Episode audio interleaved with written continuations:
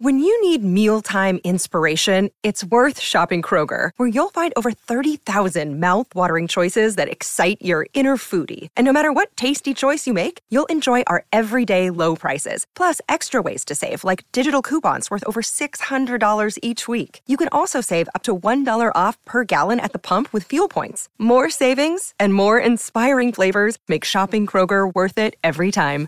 Kroger, fresh for everyone. Fuel restrictions apply.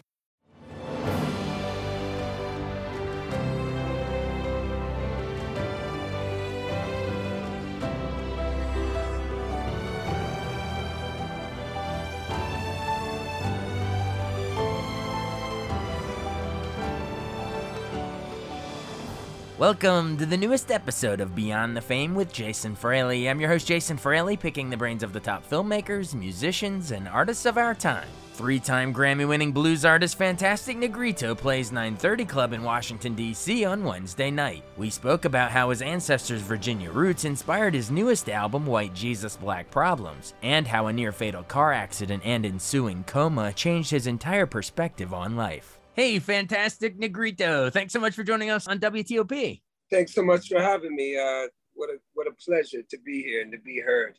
Awesome. Well, you're coming to 930 Club in DC on Wednesday, June 22nd. Uh, have you ever played 930 Club before? I mean, it's a pretty legendary spot here here in the nation's capital.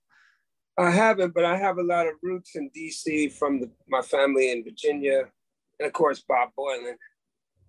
Wait, what? Where in Virginia? What family? Well, uh, my entire new album, White Jesus Black Problems, is based on a story I found seven generations ago in my ancestry archives in Southern Virginia, a small town called Nathalie, but is where my people moved to. But they, the story happened in Amelia County, Virginia. And that's what the whole new album is based on that story, White Jesus Black Problems. Yeah, tell me more about that because I assume that's a lot what we're going to hear at 930 Club. Um, tell me more about it. It's it's about your seventh generation grandmother, the whole, you know, tell me about the whole indentured servant, married the enslaved man. Tell me the whole thing. Well, I don't think they were allowed to get married. I think they were right. sneaking around in, in, in the 1750s. A white Scottish grandmother, that's my grandmother, and a black enslaved man, my grandfather, they hooked it up, and seven generations later, Booyaka Booyaka. Here we have you coming to 930 Club. I think that's why they did it.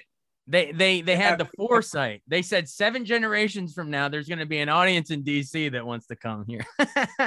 That's funny. Yeah. But no, in, in, all seriousness, though, what you know, talk about sort of the those fa- deep family ancestral themes and and why what you know how how it sparked the whole album for you. Well, it just I, I was just super inspired. I, I, was amazed that here were two people from two different sides of the spectrum, two different sides of the world. One is basically going to be free in seven years, free, white and a woman, and one is a black enslaved man. But they seem like they got something done, and I kept saying that, man. Like we live in this era where people can't get anything done because, you know, this side believes this and this side believes that, and we're so entrenched and we you know, buckle down the hatch and we don't get anything done. So yeah. I really inspired that these two people got an illegal baby done.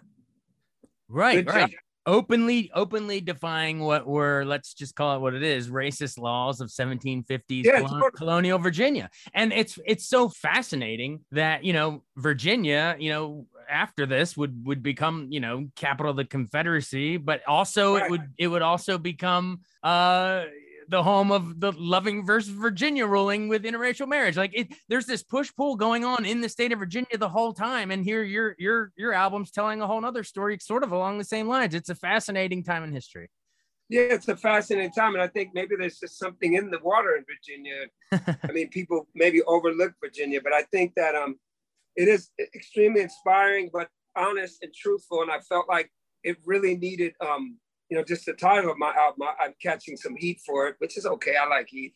And I think that it's good to, I need to represent that story in the most bombastic, gregarious, amazing, and powerful and shocking way that I could. So I, you know, that title just came to me. I was like, wow, this is so what it is. Here it is, a white woman challenging white supremacy. It's, I'm like, yeah, right. It's it, in the mo- in the most sincerest way that you can by you know connecting with a black enslaved man. It's just unbelievable courage and poise and um, all the all the good words, perseverance and defiance and everything that I stand for. So I felt like it made sense that I'm re- related to these people. I love it. It's a fascinating story. And I don't know if you did that on purpose by saying there's something in the water in Virginia, because you know that's for that's the name of Pharrell, who's from Virginia. He started the he, he's doing a festival this weekend um, on Capitol Hill in DC called the Something in the Water Festival. So I, I didn't you didn't that. even know that. I think I met Pharrell once at a Temple of the Dog concert because I opened for Temple of the Dog and I think LA and he, he was there backstage. So I met him once. Wow, wow, that's cool. Well, cool. Well, you know, we're talking a lot about, you know, seven generations ago of your family's history and ancestry, but tell me, tell, remind our listeners a little bit more about your your own life story. You know, I know you're born in Massachusetts and moved out to Oakland. How'd you get into music? Did I read you taught yourself listening to Prince and then, you know, slipping into a couple classrooms at UC Berkeley, even though you weren't enrolled? Or tell me about your how you learned. Yeah, that's basically it. I mean, I just um discovered Prince at a very young age in the 80s. And I thought, wow, this, this is a brother that's doing something different. And I thought I could do something different. He was very inspiring when it came to that. And I did sneak into the University of California, Berkeley, UC Berkeley, to learn how to play. I was in a pretty rough neighborhood and there weren't any pianos around. So I just, I snuck in and just pretended to be a student. I had sideburns too when I was like 16, so 17. I, I looked the part. They should name those those practice rooms after me. They should. They should. You were. It was your unofficial. You were auditing the classrooms. You know what I mean? You were just. You were just checking it out. Uh, well, it worked out. I know. Um, I know you used to. You you had a previous, you know, moniker, a name. It used to be. It was Xavier for that first album, X Factor '96 on Interscope. Um, tell us sort of that journey between the Xavier days, and then I know there was like a near fatal car crash and like three weeks in a coma or something, and you ultimately came yeah. out of it. You came out of it with a new name and label for Fantastic Negrito in 2014. Well, I think the guy in his 20s, you know, I wanted to be famous and um, wanted to live like a rock star and have all the finest things that I thought were fine the best cars, the hottest women, the best drugs, the biggest houses, the best clothing, the best of the best living. The best you know, sideburns. I, you think you want all that stuff in your 20s. And I think, um, you know, after I lived life and failed a bunch of times and, you know, lost my playing hand, as you can see. Is that from the car accident, you mean? Yeah, from a car accident, being in a coma. Oh, wow. Yeah, I see the, the right, scar right there. Yeah. Yeah. Right here, you see the Man. And I, um, yeah, it's crazy. It doesn't really move. I play the guitar with my fingers. Whoa fifth finger guitar player. So what happens, I think, is I became a middle-aged guy and I just didn't want anything anymore. And it was a lot of power in not wanting to be famous or write some kind of popular hit song. And I just started doing it because it helped relieve my stress level as I was a new parent. And I just got married on a fluke. I was like, all right, I'll try getting married. I didn't really mean to do it, but it happened and I'm still married. Thank God. Thank God. I'm still married. But congratulations. Yeah, I, I just I got on a plane and got married in another country. So what happened is um, yeah, it's amazing when you're not looking for that same stuff. So I became a middle-aged guy just ranting and raving in the uh, train stations of the Bay Area and playing in front of coffee shops and not caring. Man, there is a power for an artist when they stop caring. Right. And, and that's what happened. And then I was very surprised that people were interested in what I'm doing. I'm still surprised because it is somewhat off. I don't ever fit anywhere. They're like, it's contemporary blues, but I think the blues people hate me. And then it's like, oh, it's rock, it's fun. I don't, I don't fit anywhere. And um, it's okay though. I, that's perfect. I came from Elizabeth Gallimore and Grandfather Courage, so that's I came right. from those people who didn't want to fit in. Right. They didn't fit into someone's repressed fantasy of the world. And I'm really pleased and happy and proud of that.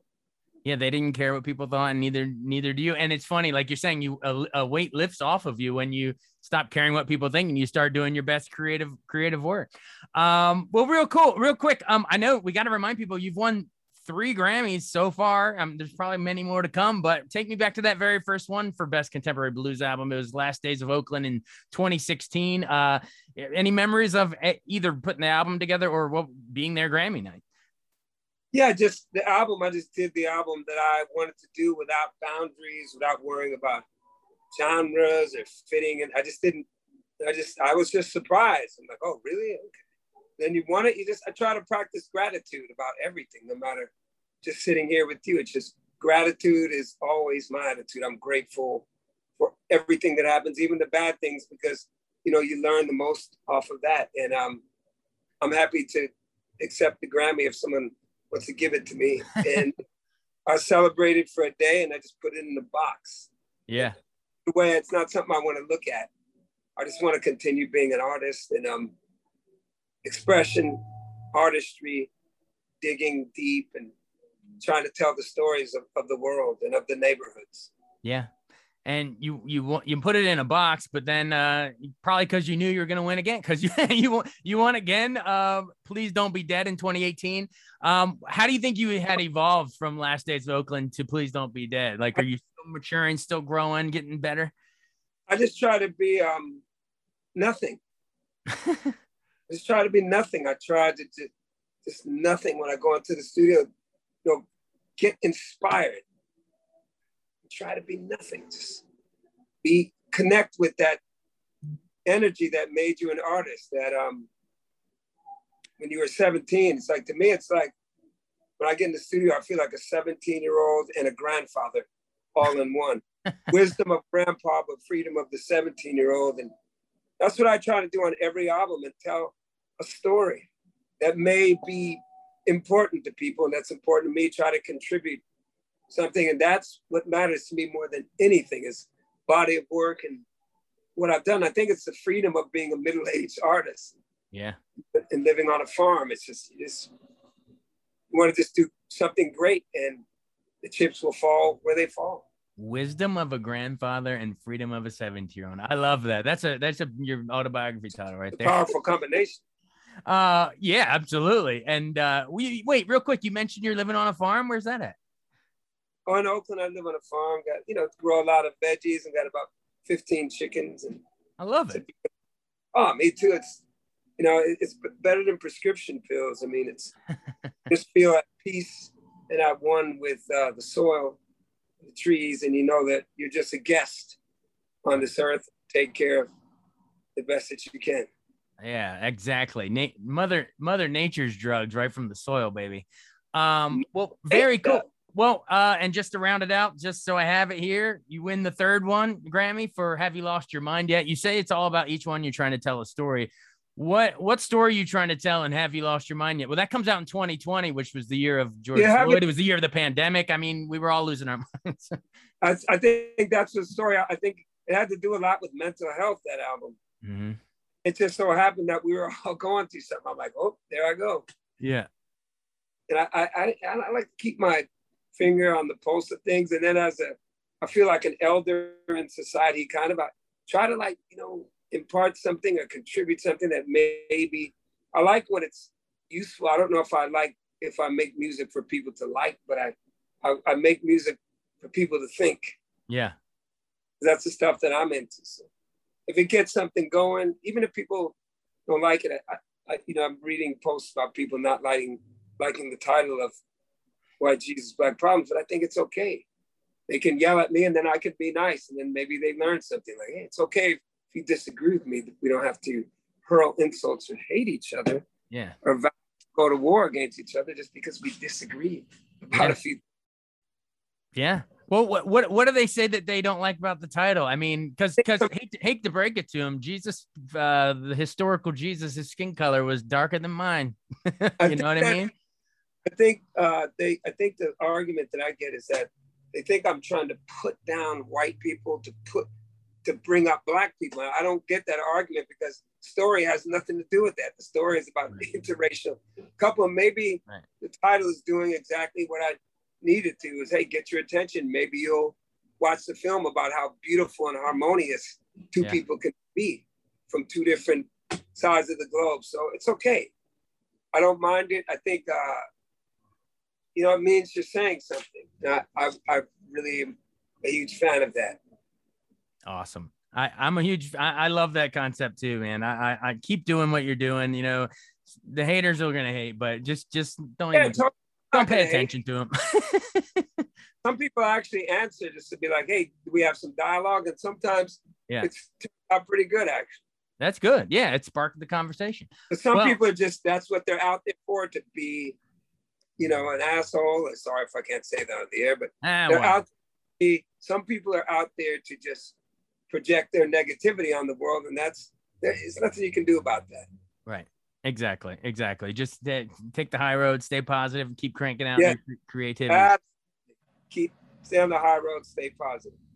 I love it. Well, people can come see the story you're trying to tell there and start that conversation with of white Jesus black problems and all of your other stuff. Uh, when you're playing at the 930 club, it'll be Wednesday, June 22nd at 7 p.m. So get your tickets now, 930club.com. You've been very generous. Thanks for joining us on. It looks like you're still, you know, you got the mask dangling here. You're on a looks like you're on a tour bus. You're probably so busy. We got to let you get back yeah, on the road. I'm doing a couple hours away from I'm in Toronto and I'm getting ready to play a festival. All right. Well, good luck with the festival and then all the way to Toronto. Then you're gonna come all the way down to DC. Man, the, the life of the road, right? yeah, Brooklyn, New York, Philadelphia, DC. It's on. All right. Well, we can't wait to, to see you down here um, on Wednesday. So, hey, fantastic Negrito. Thanks so much for joining us. This was awesome. Bye bye. Thanks so much for joining us on Beyond the Fame with Jason Fraley. Remember to hit the subscribe button and give us a five star rating if you like what you hear. We'll see you next time.